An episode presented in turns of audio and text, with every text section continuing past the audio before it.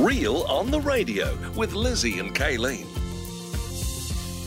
It is that time of the week. Now, none of us like conflict, but you know what? Conflict is actually, I hate to say it, a normal part of life.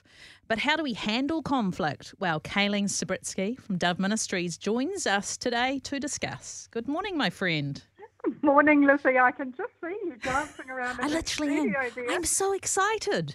And it's so invigorating being able to stand. This is what Kathy and Peter and I, in particular, have been wanting to do for so long. And uh, yeah, I don't know what's going to happen. I tell you what, I've got a really long cord on my headphones, so I could probably do a 360 of the desk and still be attached. Although I can't take the microphone with me, so we might not try that right now. How are you, my friend?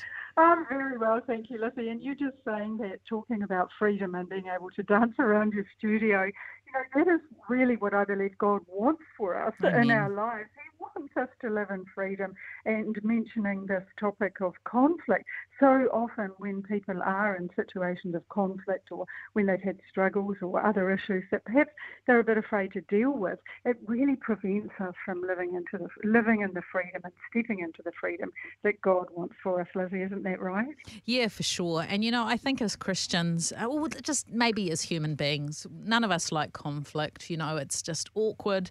Um, but you know, it starts from way back. I mean, when we're a child, our own kids, you know, they don't want to do what we tell them to to do. There you go. That's just navigating conflict. There's the conflict that sometimes happens maybe when you're in a vehicle and the person next to you doesn't like what you do. Uh, conflict with our spouse, you know, we have a disagreement with our boss and they might want to put us on a project that we actually don't want to be on. That is actually part of life, isn't it? Unfortunately. It is part of life, and particularly when we're in groups, I think that we do come up against conflict. Wide ranges of people's views, different people, different backgrounds, different experiences. And you know, I had a friend of mine, and she was always so well organised. And she said, I said to her, "Well, how did you learn how to be so well organised?" and she was always so gracious whenever there was an issue or whenever there was a problem, she always seemed to be able to deal with it. And she said to me, You know, the place where I learned how to deal with conflict, she said, it was organising the morning tea roster at church. because she said, when you're working in a, a situation where there's people who are helping, who Yes. are giving their own time, who are working together, she said, you really learn how to deal with situations of conflict where there are people come tired or upset or hurt or angry or whatever it is. It just just coming, just live with humans week by week. And she said, when you're dealing with those who are organising morning teas and any volunteer, any work situation, you learn how to deal with issues of conflict, Lizzie. Mm, that's a great way of looking at it, not shying away, but actually, this Yeah. is part of life. But I think um, you have to pick your battles, don't you? We do. I think there's a few points we need to look at, and one of them is that not every person and every situation has to be confronted. Yes. Sometimes we can just have Let a it quiet go. word. Let it go. Let it go. Absolutely. It doesn't, not everything has to be challenged, not everything has to be refuted, not everything has to be about us being the answer. And I think often we think we have the answer, we can deal with the situation, we need to put our two cents worth in. We don't always have to, Lizzie. Mm, it's actually quite empowering uh, when you don't have to. But I mean, sometimes you do, don't you? The Mm, reality yeah. is, and it can be a bit overwhelming for people, Yes. uh, particularly if you're not somebody who's used to uh, giving your opinion or actually sharing how you think and feel. Maybe you've always, oh, you know, I'll just fit in with you. But underneath, uh, resentment can build, can't it? It can, and I think sometimes that can be overwhelming. We can think, oh my goodness, if I confront this person or if I speak about this issue, you know, this this is going to happen, this is going to happen, blah blah blah blah blah. No one's going to like me, etc. etc. I mean, that's that's a normal human reaction, isn't it? And I think that we can be tempted to just walk away or to say to ourselves, it'll be okay. And I think um, we can all have a tendency to do that rather than confront it. But I think we also have to realise that if it's an issue that keeps coming up in our spirit, if it Mm. keeps happening in reality, then it is likely that there's an issue there. And I think rather than being overwhelmed, even if we feel like we are not the person who wants to deal with it, we can make a difference.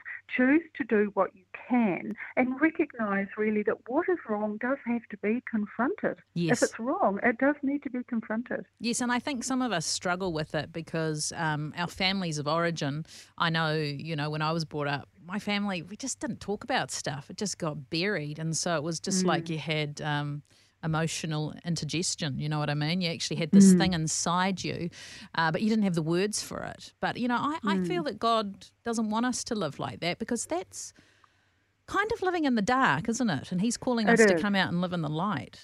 Well, we need to be living in the light because when we live in the light, the light shines around us as well. And a lot of conflict, I have found in my own experience, a lot of conflict, a lot of uh, perhaps disturbances that could turn into conflict, let's put it that way, a lot of issues can be dealt with so much by that light, by having a kind word, by deflecting a situation, by not allowing a circumstance to escalate. And so often it says in the Bible that a kind word turns away anger, mm. a, a, a, mm. gentle touch or a, um, a recognition of someone, hey, come on, let's just go over here and have a cup of tea or let's sit down for five minutes.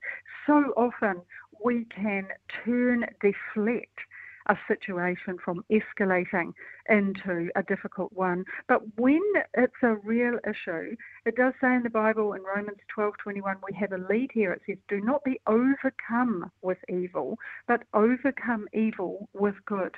And so we always have that opportunity to clearly recognize when something is wrong try and deflect it if we're able to.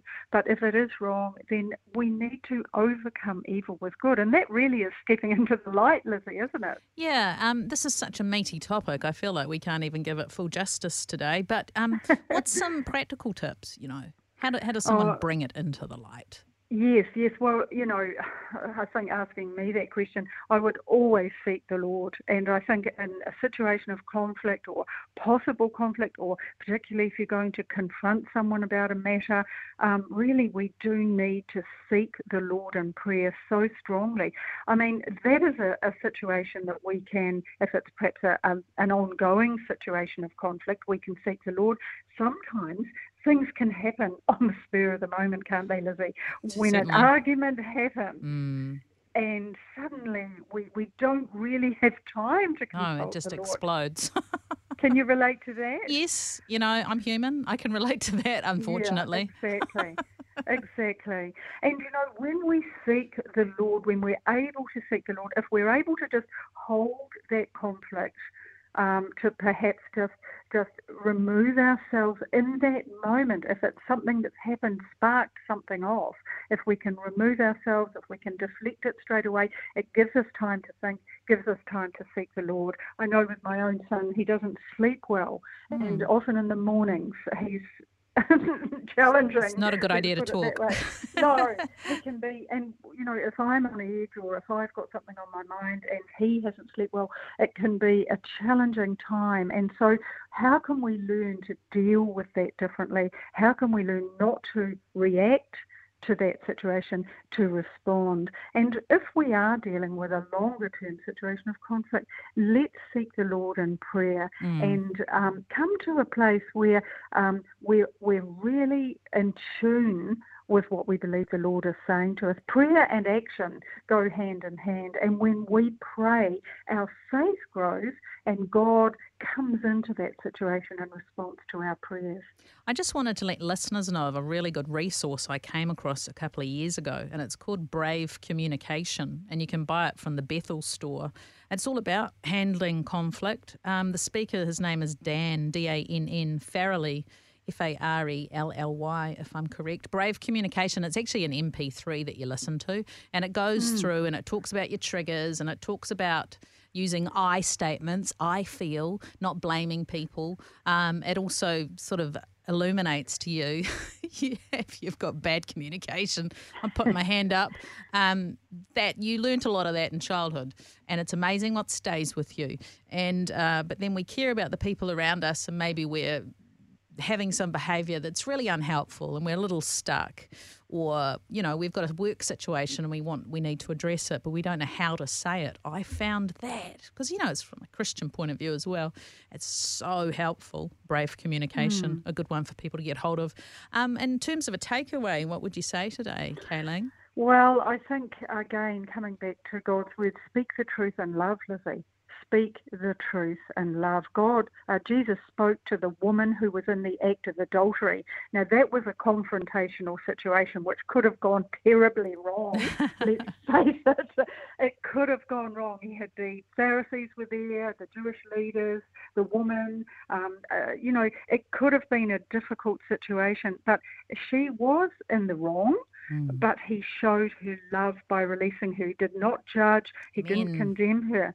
Isn't that right? He said to her, Go and sin no more. He didn't judge, he didn't condemn, he dealt with it, sin no more but he didn't accuse and he didn't judge.